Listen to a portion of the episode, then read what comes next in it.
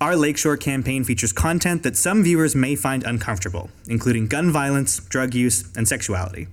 For more detailed information, including full content warnings and transcripts, check out the show notes or our website, therealmscast.com. Previously on Lakeshore. Roman and Knox break into the Yanakis apartment to track down Kitty, only to find the place empty and ransacked. After Knox uses his demon powers to teleport to Kitty, Roman is trapped when one of Rex's hired hands sets the apartment ablaze, but she narrowly escapes by flooding the joint. Ileana crashes a Naturalist Society meeting, delirious and upset with her new access to Kitty's oracle powers. She strikes a deal with Susan to open a portal back to her home plane of Arcadia, and Susan agrees to sacrifice the demon Malarax as part of the plan. Heading to Jim Stevens' shop, she acquires the magical tools she needs to trap and kill Hazel's patron. Philip and Kitty continue to relax at their cabin resort, but when Kitty awakes in the middle of the night, she finds Philip missing and Knox suddenly in her room. The two find Philip in the parking lot, tracked down and held at gunpoint by Rex's goon Mickey. Knox and Kitty rescue Philip, with Mickey dispatched in a flaming car wreck. Hi, I'm Jillian. I play Susan the Hunter. It is good to be here. Hi, I'm Jory. I play Kitty the Aware, and it's good to be here.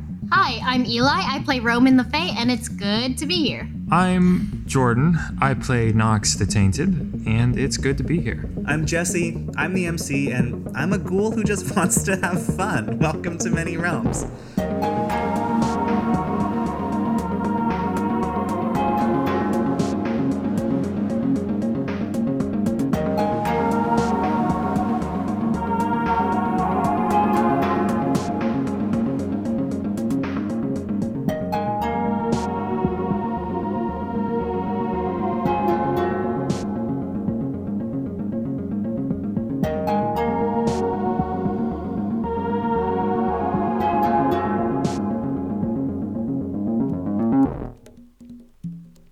Next morning, a clear, calm morning in Fairmont Park as Roman steps up to the stairs in the front door of the Fairmont Park Naturalist Society. Which are currently under renovation. Talk about the renovations, Susan. Tell me about what, what Roman sees as she approaches the society headquarters. Sure, you see Susan out there with like a bunch of tools taking apart the stairs. Solid. Yeah, just just just kicking it with some with some tools. You know, I got you know horribly shot the other day. Um, probably not not the kind of labor I should be doing right now.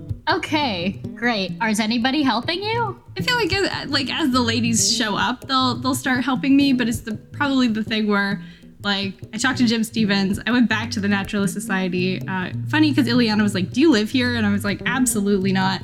Um, and I'm definitely still sleeping there. and then yeah, next morning, first thing, I'm like, "All right, got got some construction to do." Okay. Uh, Roman will, like, maybe take the, whatever, hammer, drill, some sort of tool, I don't know, out of your hands, and be like, you, what are you, do- aren't you, like, bleeding out? Sit down. Uh, thank you so much for your concern, but uh, there's there's a lot of work to be done here. So, can I have that back, please? I will, like, give it back and start, I don't know, doing something idly that is, like, I don't know, like, obvious that you should be doing under construction. I don't know anything about construction. I'm not sure what you're trying to say. I'm helping her. Okay, that's good. Okay. What's with the sudden renovations? I, I spoke with uh, Jim Stevens. You know Jim, right? Yeah. Yeah, yeah. We we uh, spoke yesterday, and he gave me some um, useful rituals for trapping demons. And apparently, there is an ancient altar under the steps of my naturalist society, which apparently has had uh, long, long ties to demon hunting or magic in this park. So that's fun. Well, also, Ileana showed up yesterday. Oh. It's like uh, your your whole life is crashing in on mine. No kidding. She is not all right. First of all, um, I I have never seen a person more stressed and intense in my life. So maybe you know what's going on there. but she was going on about a storm and how she would like to leave. So I, I said I would help her open a portal because I'm going to sacrifice a demon, and the demon is ha- Hazel's patron. So we're just going to get rid of the demon and solve Ileana's problems and hopefully my problems all at the same time. And I, I think you could help with that. Um, Whoa, whoa, okay, this is a lot.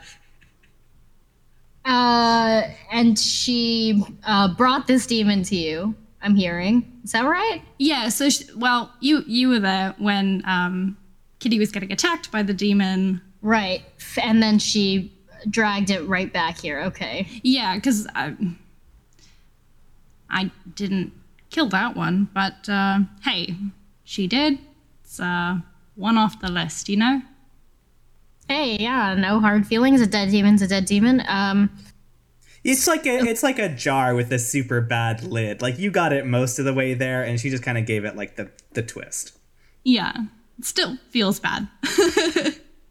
where is Malarax now? I'm not sure. Hazel Hazel said that she can't really like summon Malarax or will or anything, so I was talking with Jim about how to do that with uh, magic circles and runes and and that kind of thing. So that that's the idea is to trap it. Ileana said the demon had to be alive at least uh, at the start and then not alive. So we're gonna summon it, trap it, and then kill it. That tracks. That all tracks. Okay. Totally on board to do whatever that is. Not to like drop too much news on you, but seems like City Hall is also, by the way, planning a huge tower in Lennox Spire, and I think it's gonna remove all of the magic in the city, maybe. So we wanna like do these in the right order. Well, Hazel said that she had like a 72 hour deadline and at least a day has passed. So, uh, big time crunch on that one. When I was talking to Jim, though, he said that those crystals that uh, Rex has been importing, they they amplify magic. Okay. So I'm not I'm not sure whose magic is going to be amplified and to what means, but definitely Lennox Spire, bad news. Definitely a weird demon chaos portal thing. Okay. One thing at a time. Let's finish this shit up. Let's knock another demon off the list. Let's go get our friends. Let's get the show on the road, okay? Let's go. And before I forget, uh, Jim gave me your equipment that you left. Oh shit. I'll take it back. And I guess you get the sense that it's like a strangely vulnerable moment where I put it back around my neck and it's like a mother almost like feeling bad about her baby. Like, oh my god, how did I forget you? And she's like checking all of the panels and parts and like, oh good, the film in it hasn't been exposed or anything. Like, we're good. When you take off the lens cap of the camera, you find that there is a note on a small piece of paper that someone has taped to the inside. The note says, Hey kiddo, keep this safe. I think it'll come in handy. Jay. No.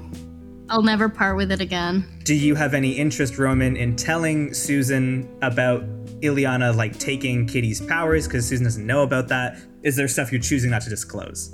I will tell her like everything. I will run her through all of the events of the last like six hours. Susan's gonna sit down Okay. on the porch. Okay. You tell me that it was like on fire and flooded and all that stuff. Yeah. And I'll tell you the details of like the entire like the entire details of the report also. So the man in the picture with the arc, that do you think that's Ed Edward? I mean, I can only assume that's who that is. When when I was talking with Hazel, she said that she dug up Edward's body that was buried in the park. So this whole thing has Rex all over it. I fear a lot of people will be in danger if we don't start acting fast. You see Roman maybe trying to take on a bit more of um, your natural role to like help you out a little bit, just so you have like a, just maybe an iota less to stress over. Susan, the weight of the sense of obligation and duty that she feels for the denizens of the park and of the city, of her park and her city, have driven her to this isolated sort of general position as the women show up. Some of them are tired, some of them have uh, shirked their regular other community duties to come in because Susan has insisted that they come and help her today on this project that's, you know, top priority. And she's directing them pretty severely. And Roman, you're trying to help run around and wrangle these women as they like do some home repair for the first time. And it is Nancy Roman who calls your attention because Susan is sitting on the porch steps and doesn't seem to want to talk to anyone. Who uh, pulls away a creaky board beneath the porch that connects to the foundation of the Natural Society, and it's behind that board that you help her pry out of the slightly damp foundation of the building to see a glimmer of smooth white stone, somehow untarnished with dirt or moss or age. This block of stone with a shallow divot carved into it, sitting in between the timbers of the foundation of the Naturalist Society, somehow uh, almost softly glowing as though lit by its own internal power source. And Nancy looks at you and she smiles.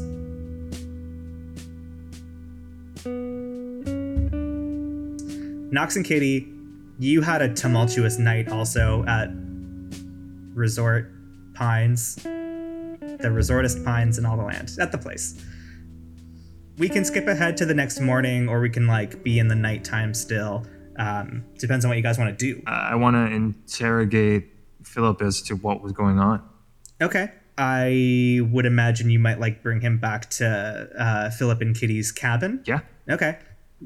He goes willingly. He's not. He's not uh, upset with either of you, although he feels, of course, very um, intense and frightened after the events that he witnessed, and he also feels um, quite badly. You can see Kitty. His his normal, confident, manly posture is is a little bit bent and drooping and crushed. His hands are trembling slightly uh, as he fiddles with his pockets, and you sort of half, you know, march him sternly because you have a lot of questions, but also like gently, gently bring him back to his home because he looks like Yeah. he's um, once again, you know, totally crumpled after maybe a few days where he was feeling so warm and so generous and so loving and so kind and so sweet. Once again, you see this man who is clearly just haunted by whatever terrors have plagued him for the past two or three months. I'm definitely like good cop in contrast to Knox's Well, whatever. you haven't seen how I'm approaching the situation.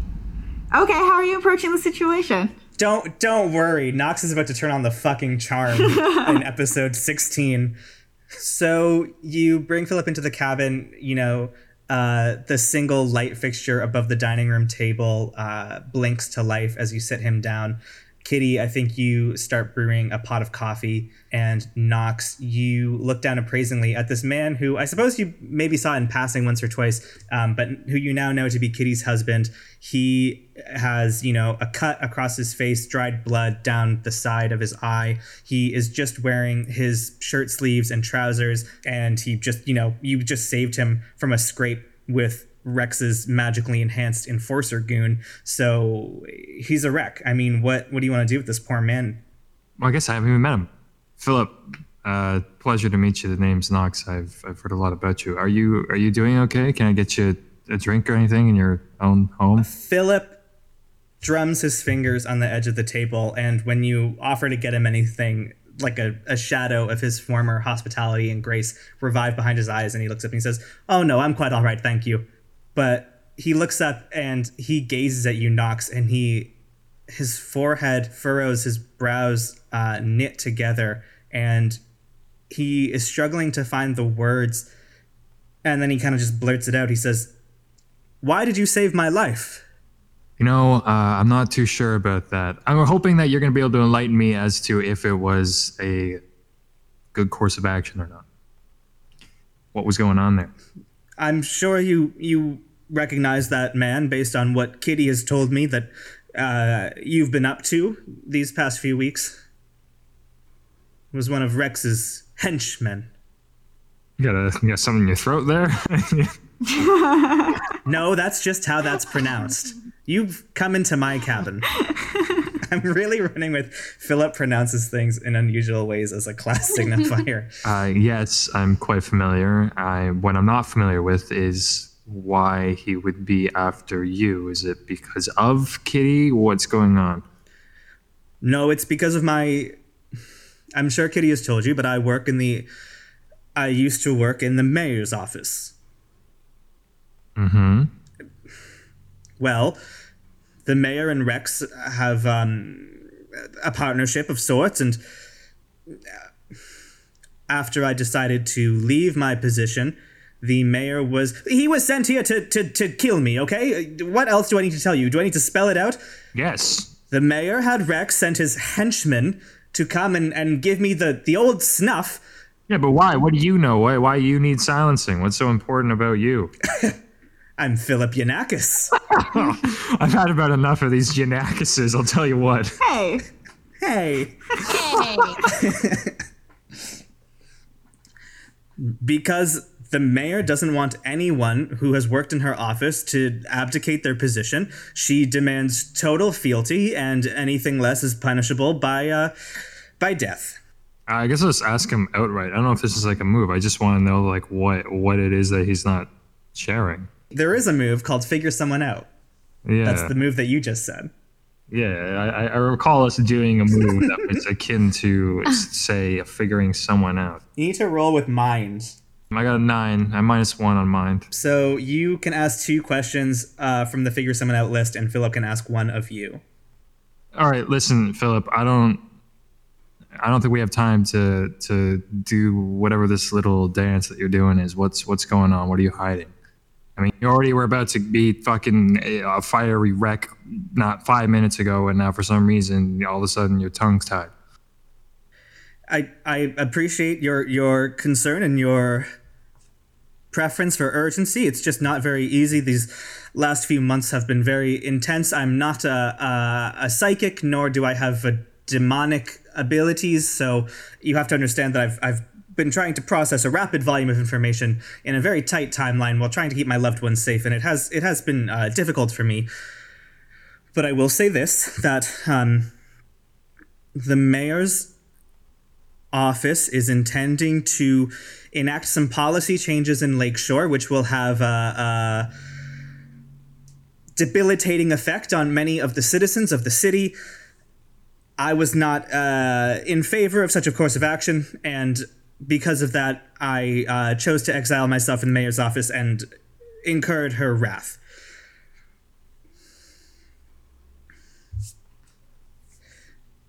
Uh, he tells you the plan. Philip describes a uh, a plan set in motion by Mayor Evelyn Graham of the city of Lakeshore. Jillian pulls out her note paper and begins to write it down. Philip describes uh, the mayor's increasing. Well, actually, because it's Philip, I think he injects it with a lot of like personal color and like ties into how he's still like a good person, even though like he got mixed up in some bad stuff. I, I do I don't want to suggest that he gives you the facts cleanly and coldly because Philip Yanakis is not capable of that by a long shot. Okay. Um, I think what he tells you as Kitty, you take a seat across from him and hand him his cup of coffee and grab his hand, his shaking cold hand, to keep him steady as he recounts his tale, is that he was very excited when he was hired as a staffer in the mayor's office, partly due to Kitty's uh, frequent visions guiding his political careers, getting him to network with the right people, be in the right places at the right times, and propel him to a state of political success in Lakeshore. And he describes that the mayor is an incredibly intelligent, powerful, calculating woman who at first seemed to have a very clear vision for a prosperous and thriving future in Lakeshore. She is a woman who is deeply fascinated by um, developing technology, about new innovations that can improve the quality of life in the city. And as Philip gained more power in the office, as he was privy to more and more classified documentation and meetings, it was clear that the mayor was obsessed with one thing above all magic. She had a prodigious capability for magic already, and uh, as Philip was assigned shortly after joining the mayor's office, she was interested in researching the amplification effects of crystals that could be imported to Lakeshore from south of the border. Philip at first thought this was okay. I mean, his own wife was magic after all. How bad could this be? She's a, an upstanding, you know, beautiful young woman. So Philip got down and got to work. He and Edward were asked to commission a machine called the Archaeological Radiance Quantifier from an inventor named Angela Whitcomb. They were set to conduct measurements of magical ability and to isolate and identify areas of great magical effect in the city, including Fairmont Park, including some spots in the north end of the city and downtown. And they learned more and more as time went on, as the day grew closer of the Lakeshore exhibition, of the unveiling of Lennox Spire, that Mayor Graham intended to use these crystals not just to amplify her own power or those of her allies, but to control and regulate the flow of magic throughout Lakeshore entirely. Philip doesn't know anything about magic. He's done his research now as part of his job, but going into it, all he knew was that his wife would sometimes close her eyes and seem to have an uncanny ability to predict what was about to happen next. But that was the extent of his interaction with those kinds of things. And as he began to struggle to make sense of what was going on, he realized that the mayor wanted to to some degree subjugate and control all of the citizens that have access to magic for her own gain. He's not quite sure how she intends to do that, to what end. It involves an understanding of magic that's beyond him, but as soon as he realized what was going on, he began to grow frightened and he began to worry for the safety and sanctity of his wife. And there was a moment, a defining moment for Philip Yanakis, when, after a heated meeting, after a few days uh, of a report being delivered and discussion being had about the future of the project, the mayor called Edward Cook and Philip Yanakis into her office, and Philip watched as Edward was killed by Rex Lemaire. A demon appeared, grabbed Edward's body, and vanished without a trace to parts unknown. From that moment on, Philip knew his only goal was to cut his ties with the mayor's office and escape the city as quickly as he could. But he was thrown a curveball when his wife decided she was having some personal issues and needed to leave their apartment and reduce the time she spent with her husband. He was unsure exactly how to carry himself, how to help Kitty while still respecting her independence, but as the situation in the city got worse, as he read reports in the newspaper of erupting sulfuric smoke and demonic horns at the Drake Casino, at people seeing swooping creatures flying overhead in Fairmont Park, he began to put on a show of working hard in the mayor's office, spending long nights there, secretly working to gather as much information as he could until it was safe to leave. Until the day that his wife Kitty came back, claiming that she had no magic powers at all. Instead of divulging the entirety of what he knew, Philip considered this to be a miraculous sign of destiny. That Kitty was safe, she was in no danger because she had no magic, and this was the moment for the whole family to escape, to flee the city limits as far as they possibly could, to catch their breath and plan their next move and let Lakeshore sink into the sea, or the lake rather, for all he cared, as long as his family, his wife, and his daughter were safe. Philip, you've tried to protect me. If you had told me all of that days ago, perhaps we would have figured that that Mickey would come after you. We could have come up with a better solution. I wouldn't have wanted to come out of town if I knew that Rex could follow you because he can follow you here. He doesn't. His goons don't stop at the city limits. I thought. I thought I was small enough to get out from under the mayor's thumb. I thought she had enough things to worry about that she might let me go. I was so careful. I hid every scrap of where we were going. I locked the apartment door behind us, and I thought, if anything, we would have.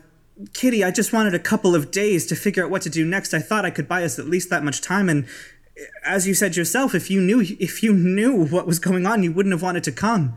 And then where would I have been?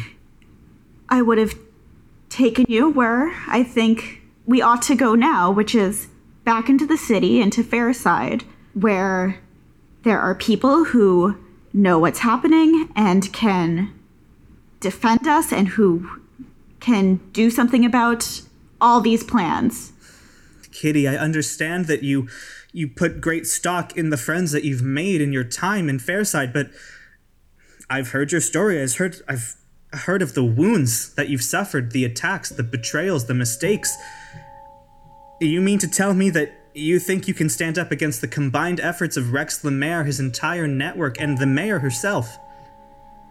Kitty, Running didn't work, so we ought not to. Who made you so brave, Kitty Yanakis?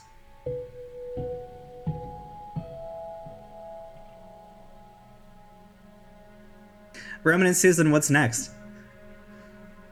Working hard at this magical circle, I guess, right? Like maybe throughout the course of us working, maybe now Roman is like, hmm, she seems like she's being a little bit cold to me. But we don't have the time to address it right at the second. I would want to ask you what is the plan when Hazel shows up, and what's the plan when uh, Ileana eventually shows up? Because that's kind of the next two beats of this, I think. I guess I need to know like where Ileana wants to do the big sacrifice. That's maybe item number one, because my plan is to. I, I'm gonna try the small circle. We're gonna do both things. Okay. We're gonna do both things. Concentric circles. Yeah, yeah. So we're gonna try to summon Malarax with the small magic circle with the special Malarax runes. And we're also going to to make the whole park the circle with the orb magic, because that's cool. So that if Malarax breaks out of the small circle, it's not a big deal because it won't get too far. And I think it would be incentivizing for Malarax to stay in the circle if the circle was surrounded by like a moat of water that could be used to like splash it at any moment. Thanks to my good pal, Roman. Right. Okay, so we're now at this point where like circle is pretty made and Ileana and Hazel are gonna start ushering in soon. Roman will indeed um, take a corruption and create a big ass moat. Maybe the girls, the ladies of the Natural Society, have helped you like dig a trench around where this circle is because like Roman's just doing the water part. Yeah. and it's good to have them like help out. And uh, Roman stands at the edge, and she feels the pull of the roiling waters of the pond on the western edge of Fairmont Park. And she extends her right hand and curls her fingers in, and can feel like the water table below the ground start to swell and transform. And then from the bottom of this trench, water just starts to pool up like a natural spring, cold, crisp, and clear, and surrounding the circle of runes that Susan has chalked into the ground in the middle.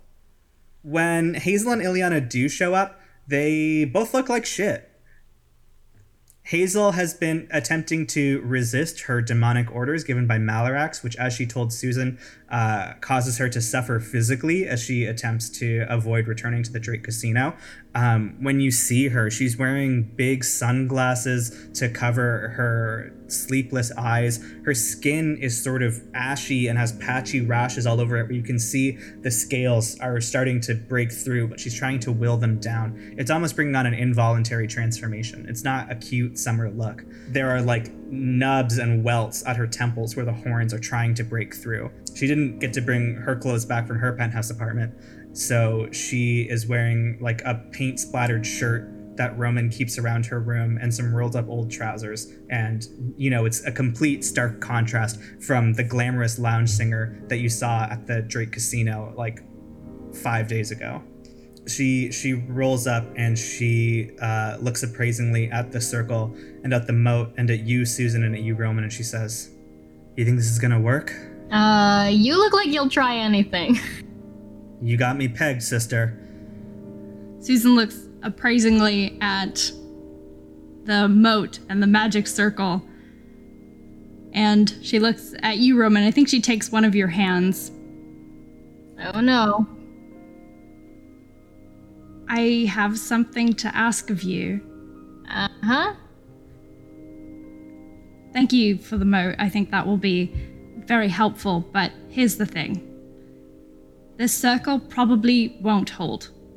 So, Jim gave me this orb, and it will channel all of all of the ley lines, the magic in the park to create kind of the ultimate magic circle.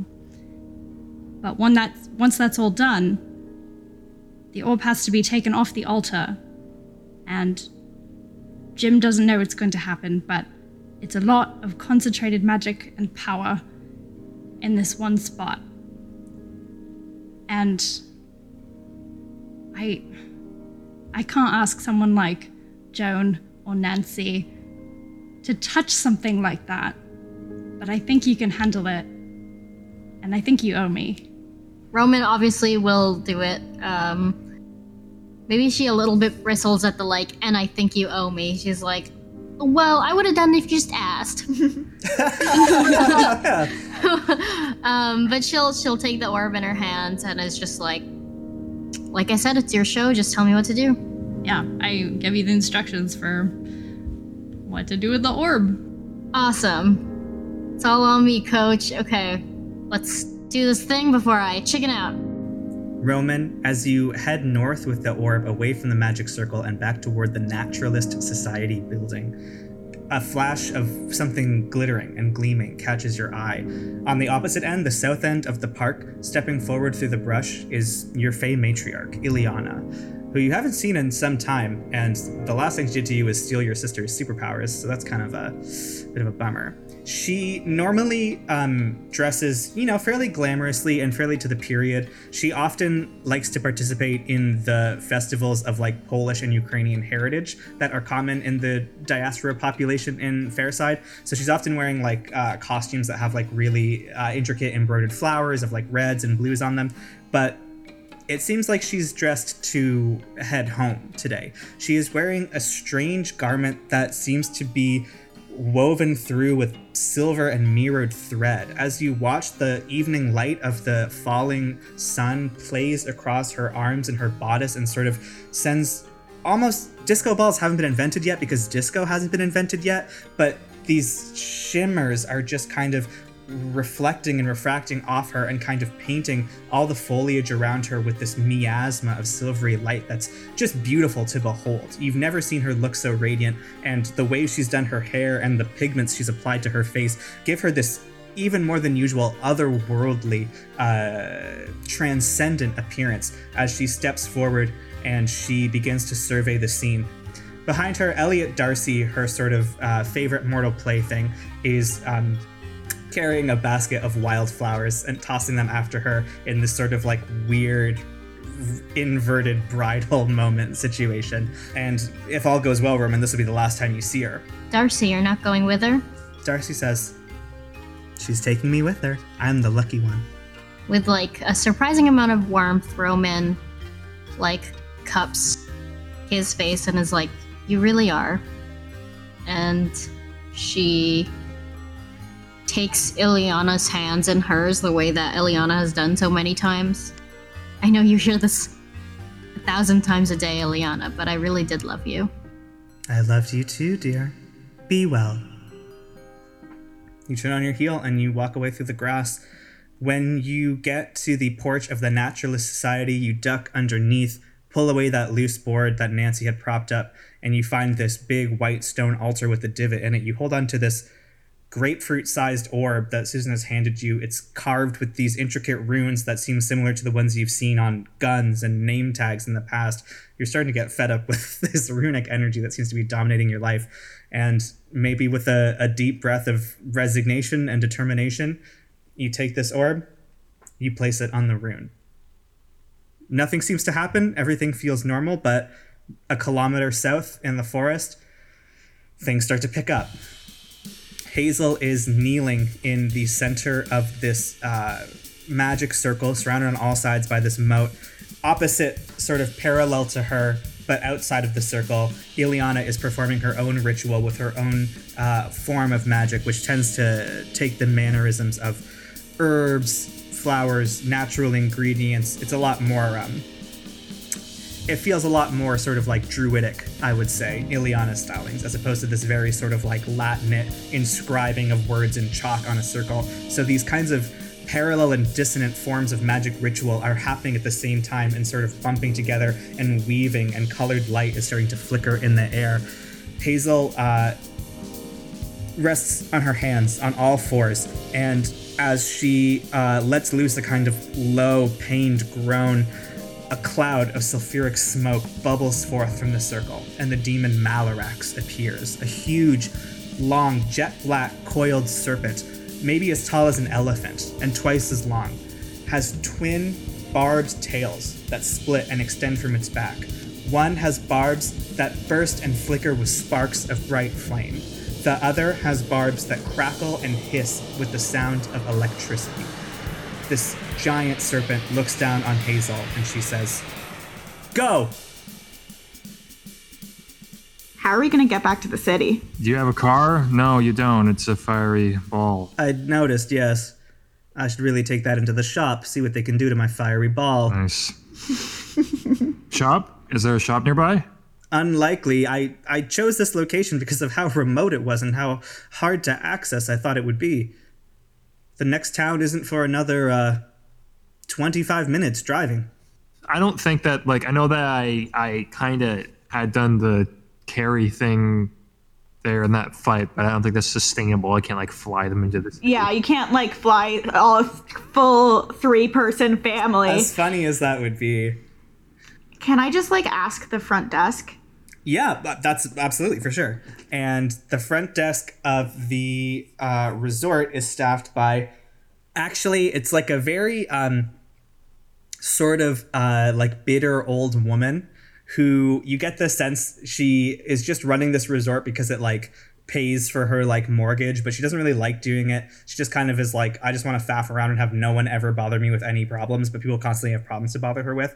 She is um like definitely early 70s. She is uh kind of a butch lady. She's got like short cropped hair and she's wearing uh, a button down shirt rolled up to the elbow. And she is on the phone at the front desk with a repair place or like a towing service. And she's like, what do you mean you don't service out this far? Who's gonna take this car wreck away? I, someone's gotta move it. Well, who's next? Who's who's next to you in the phone book, buddy? Because I'm gonna call them and give them my slice of business that I would have given to you if you weren't such a uptight fucking. Oh hi, hi, miss. What's how? Sorry, how can I help you? Unfortunately, overnight, something happened to our car and we have to get back to the city as soon as possible. Is there anything that can be done? She gestures to the phone and she says, "Well, I, I says it's gonna be." Two business days before we even get to tow truck down here to take this. Were you were you driving some kind of junker? Were you like doing speed drag racing out in the streets at night? What happened? Why did I wake up at 4 a.m. to see two burning out car wrecks right in front of my resort? You tell me about that, ma'am. Just as shocked as you are, I was sleeping in bed. I woke up to hear a sound, and there was my car and another car that I must have been some I don't know who's who's here at, at this time, but maybe there are some kids who got up to no good. You know, kids always up to no good. Kitty uses trustworthy face.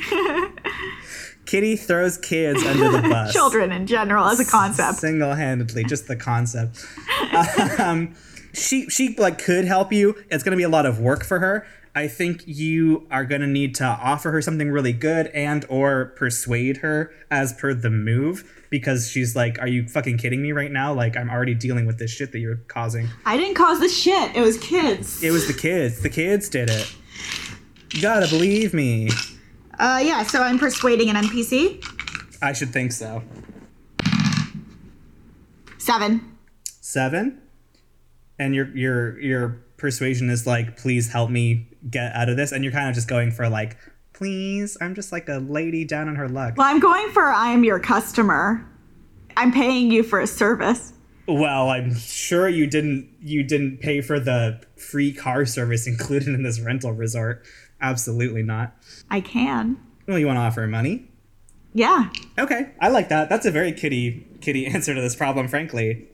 You kitty, I think you sort of like purse your lips and like open your handbag and and pull out like a small unmarked brown envelope that you keep in there when like situations arise that might need a little bit of smoothing over. And you kind of gently slide it across the countertop. And judy uh, raises an eyebrow and looks down and she snatches it up quickly and rifles through its contents. And she tosses it under the desk of the reception center and she says you know Judy just had an idea. She loves the third person, referring to herself and such. It's very, it's good for her self esteem. We are gonna, we are gonna offer our first ever luxury car service at this resort, and I would be just honored if you would be our first customer. Thank you so much. We really appreciate this. She rummages in a tin can that is sitting out on the shelf that is full of like random nuts and bolts and odds and ends. And she reaches in and she pulls out what looked like uh, a key ring with some car keys on it. And she uh, says, Please, if you could gather your things and follow me to our luxury departure area. Let me just gather the rest of my family, and we'll be there in just a minute. You grab Knox and Philip and Betty, who pack up their luggage. Not Knox, because he came here with the clothes on his back, not even his lighter. And Judy leads you from the front of the reception cabin down like a dirt path that leads a little bit off the cabin area and kind of closer to the water. And she leads you to this sort of picnic area where, parked in the shade of some old beech trees and looking like they've been parked for a very long time, is a rusted dark red pickup truck. And Judy, it, it's a fucking clunker. It's like a few notches above Philip's flaming ball. and she turns to you with a big toothy grin and she says, Look, I'll even throw in the keys for free. And she tosses the keys at you. She says, It starts. Don't give me that look. She wrenches with like a loud squeak the door of the pickup truck open and she shows you where she's cannily cut out a hole so you can manually work the ignition of the car. And she says, I think if you find all the scraps, there's probably a seatbelt here too. All right. Let's go. You guys throw your luggage in the uh, flatbed of the truck along with Betty because it only seats two, and I think the three of you are going to have to cramp up into the sort of you know it's just like a driver's like bench, just like fully one long Yeah. seat between the driver and the passenger. It's that kind of moment, um, and it's like Philip crammed between Kitty and Knox. I guess Philip would drive unless anyone else has um, delusions of driving ability. I don't know if I should drive because Philip's kind of going through it right now, and I'm feeling a little bit more up to it than I think he might. I love Kitty driving this clunker. Kitty, you you push Philip out of the driver's seat and slide in next to him and uh, activate the ignition in the licentious and lewd manner in which Judy instructed you. And the truck uh, gargles and belches to life. Heavy smoke spews out of its tailpipe. Betty starts coughing in the flatbed of the truck as she has built like a little fortress of luggage around her. And uh, Philip says, this thing might be worse than what we were driving, than what we have to work with in the parking lot. At least it starts. And I hit the gas and go. Um, yeah, Kitty, you set it into drive. You you ease up on the gas and you head uh, clunking, billowing, belching smoke and rattling down the highway into Lakeshore.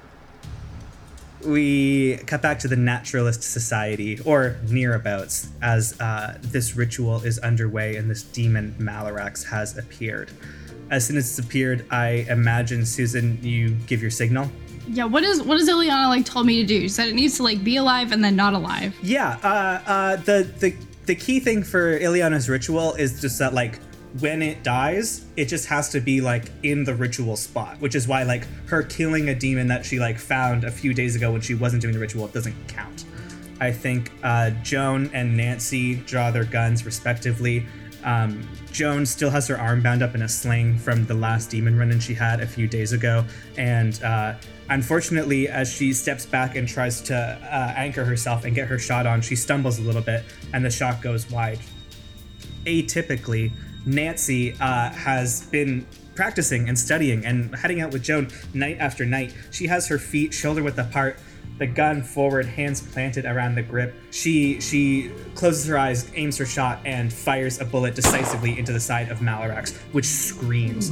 One of its tails, the split tail, the the barbed electric one, lashes around, and before Hazel can even get to her feet, it connects with her bodily, and you can hear uh, a crackle and the smell of singeing hair and flesh. She is thrown. She is knocked clear out of the magic circle over the moat and lands in the brush with a snap not too far away from Joan.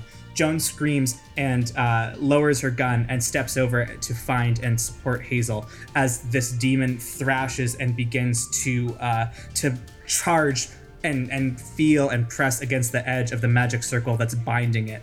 Uh, what do you do, Susan? I shoot it, obviously. Yeah, why don't you roll to unleash an attack? Give me something good. Eight. Okay. On a seven to nine, I think you are going to uh, face some backlash from this a little bit. Um, either they're going to inflict harm on you, or you're going to find yourself in a bad spot. Mm hmm. But also, I want to inflict terrible harm. Okay. So I'm using my big gun. Natch. And let me tell you, this gun is powerful as heck. It regularly does three harm. And I have a move, Deadly, where when you inflict harm, increase the harm by one. So that's four. And I want to inflict terrible harm, so I'm gonna do five harm. Holy shit. Damn. I'm I'm fine if it inflicts harm on me. Can uh, I would love to ask you to give me some flavor, give me some description of this this big moment for Susan. Susan, like never before, is full of this single minded determination that she has never had before. She has an overwhelming amount of knowledge of all the chaos and destruction that is happening or planned in the city. So, all that she can think about is crossing another one off the list. Her aim is true, her grip is steady, and she just fires. Yeah, I think it's almost like a a, a a really intense sight to behold for Nancy and for Joan and for Hazel somewhere in the weeds. That like this thing sees you cock your gun and and take your deadly aim, and I think it lashes out with its other tail, the fiery tail, with like a long sweep that just manages to um, cover the edge of the moat and a huge like roiling wave of extreme heat and smoke and fire blows forward onto the grass. And i think susan that you want this shot you want the exact shot that you want the no scope 360 headshot and you just stand there as this fire rolls forward, deals you two harm. You can feel the leather of your jacket buckle and start to burn into your skin, the intensity of it rolling up your arms and your shoulders, but you keep your limbs locked, level, and steady as you take your shot and fire. Yeah, she stands her ground. Like she said to Jim, it kind of doesn't matter what happens to her. The demons just have to go down. So I think after it, it launches this wave of fire at you and it sees you still standing there, with Hazel having been like cleared physically from the circle, uh, its its ability to be contained there is sort of altered because its charge is now on the outside of the circle, and um, it starts to uh, coil and uncoil and stretch itself out. You can see it, it reacts with distaste and and uh, disgust as its body like slithers and parts of its like body droop into this moat that you've carved, and it doesn't like it. It's like hissing nastily. Um, I think it's going to race straight for you, and it's going to uh, rear up and come down and I think strike at you just with some good old fangs, Susan. Well, I, I want to keep, I want to shoot it again. I don't want it to get to attack me. Okay, roll to unleash an attack. It's a nine. Okay. I would like to deal it another five harm. Of course you would. And uh, on a seven to nine, you're gonna have to choose one uh, one other effect. Yeah, I'm I'm fine to be in a bad spot. Okay. Let me offer you this. Um, this thing rears down and goes for another strike, uh, expecting you to collapse under the wave of its like fiery, spiky tail attack. But you stand firm, Susan, and as it lunges down, I think you are able to get a pretty decisive headshot. I think this thing's head goes the way of the dinosaurs when they were struck in the head by a giant comet or whatever. That one got away from me a little bit, but you know what I mean. And yeah, you you see the bullet pierce the roof of this thing's mouth between its fangs, and it exit up the front near its brain, and uh, it lets loose a, a high, keening, sort of rattling, animalistic scream that then gets cut off, and uh, this thing slumps in the smoldering, still firing grass. You're sort of standing, I think, um, in in a clear patch. You know that like Buster Keaton thing or whatever, where like the front of the house totally like falls down and he's standing where the door is, and it just like lands all around Yeah. him. This is like massive coils of demon snake landing all around you uh, and stamping out like the fire that's erupting through the black oak savanna of Fairmont Park. And uh, at this time, you see now that your vision is uh, unobstructed by a giant snake demon across the moat. Ileana is ready to conduct her ritual. She pulls from her belt a silver sheening dagger and she grabs Elliot Darcy by the shoulder and, with a gentle kiss on his cheek, slits his throat and pushes Whoa. his body down onto the. Well, come on. She told you in episode one she was going to sacrifice a human. I don't know how this would be a surprise for you. Um, she pushes him down, and as his blood drains uh, onto the the area that she's created and into the moat, kind of mingling with the waters of the pond, um, you can see in the center of this sort of uh, island, the air is like thin and shimmering, like you're watching heat roil up from a hot piece of pavement. And then she draws her dagger, and it's as though she's cutting the very air itself. And you can see reality curl in at the seams. It's actually a, a incredibly terrifying sight for a mortal whose limited experience with magic does not include anything like this. The fabric of existence itself is being severed and repurposed for Ileana's will as she carves this sort of doorway, and from it just pours like effulgent, uh, uh, incandescent, effervescent golden bubbles and beams and splashes of light that trickle out like a waterfall and bathe the area in this golden glow like you've never seen before, Susan. And um, the snake all around you, the demon starts to bubble and melt into the same sticky black tar like blood that now has stained a path, maybe permanently, in front of the Naturalist Society porch. Globules and sections of the body start to lift away, start to melt into smoke, and get sucked into this doorway as this demon's body is sort of recalled to Arcadia from whenceforth it came. Ileana steps forward. She crosses the flowing water of the moat seamlessly as though she has walked upon water her entire life, and she crosses in front of the doorway. Susan, you feel as this demon starts to um, starts to kind of press forward and more parts of it start to like float up it's pressing against you. You're sort of caught up in the in the flow of magic as this demon's body that completely surrounds you is pulling you towards this doorway. What do you do? Joan? joan is going to stand up. She is going to uh, cast down her gun in the grass and she is going to attempt to run and make a flying like leap over the moat to knock you out of the weight of this like magical tractor beam that is pulling you into another dimension um, for you susan i am going to ask you to escape a situation as you like try to uh, get to joan and get her to get you out of here Okay. This roll plus blood. Thank Mhm. God. Great. Okay, that's an 11. okay I'm good at this. You are good at escaping things. That's very much your thing.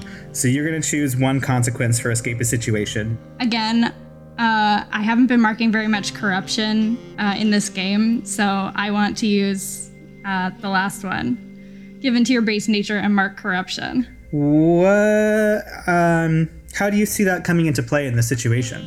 I think it's that it's that focus, right? I've been talking about. It's just this all this like power and rage and and focus that's honestly unnatural. I think it is just flowing through me, and I, I want it to ground me in this world. As the hunter who is so dedicated to fighting demons, um, who is so dedicated to like their purpose and getting their job done, your corruption move is to like put a mortal in harm's way. Yeah. Um, I wonder if there's like something here where the the the version of this where you are taking corruption. Yeah. I wonder if it involves you harming Joan somehow in order to get out of this. Yeah, it's in in the same way I think that I let the fire hit me to get the shot. I let her take the hit. That's yeah. That's very much yeah yeah yeah. That sort of like single mindedness, that dogged devotion, that sort of like recklessness. Yeah. Um, So yeah, in that case, I think you call out for Joan as this, these like chunks of the snake are starting to peel off and fly into this portal. Ileana is rapidly becoming a sort of glowing silhouette as uh, the last of Elliot Darcy's blood drains from his throat and spills into the moat all around you. Uh, it's hard to even see or like know what's happening with this flood of searing golden light and the shadowy smoke of this decomposing demon. But suddenly, uh, around your shoulder, you feel Joan's arm as she's trying to grab you and sort of lift you up the bulk of this demon's body and pull you to safety. You are um, weakened. You've been ravaged by fire. Now, as the adrenaline is kind of flooding and you're lowering your gun as this demon is dead, you can feel like the searing pain as it just like makes every single nerve ending in your body sing. And you allow Joan to kind of pull you up, almost drag you over the top of this creature. And as you're looking up, you can still feel this kind of uh, suction, this pull on your legs. You're not quite out of the storm yet. You can feel that you're almost trying to slide towards this portal on one end, and Joan's uh, mortal strength is keeping you tethered to this world on the other. And as you look up into the blurry forest canopy, golden tinted, smoky, with sunset light spilling across, you can see behind Joan the huge uh, electric spiked tail of this massive snake demon has fallen away and is flying towards the portal. And you know if she lets you go to save herself that you are going to be sucked into this portal before you have a chance to fight it off. So, Susan Starling, you bite your lip and you say nothing, and you watch as Joan screams as this tail uh, smashes into her back, and the two of you are both flung uh, far into the grass, not too far from where Hazel fell, as the rest of this demon, in a faster exponential entropy universe destroying moment, just flies through this portal, and suddenly the golden light fades. Ileana is nowhere to be seen. Elliot's dead body drags a listless hand in the water of the moat. You can hear the sounds of Hazel's labored unconscious breathing in the grass behind you, and Joan crying silently, sniffling as tears pour down her cheeks as she experiences intense pain. You lie there in the grass, feeling nothing, feeling triumph of a job well done, and you close your eyes as the sun sets on Fairmount Park.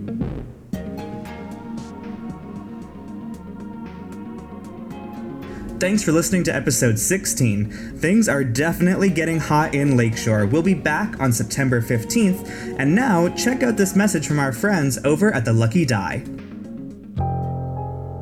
You see, looking up from the ground, blood red clouds boiling across the sky. You did ask me to bring the thunder. Agent! Agent! Uh, help! I've got the chalice, please! Well, if they're following you, then I guess that takes care of a loose end for me. All of you feel the earth beneath you shake and crack and break. I feel that I have failed both of you, and I am sorry for that. This has nothing to do with you being a bad leader. Do you want a countdown? Oh, I think I want a countdown. I wanted Three, to help. I always had good two, intention. I did not deserve to die. Now. The Lucky Die podcast is a weekly 5e Dungeons and Dragons actual play podcast. Join our adventure every Monday wherever you download podcasts by searching for The Lucky Die.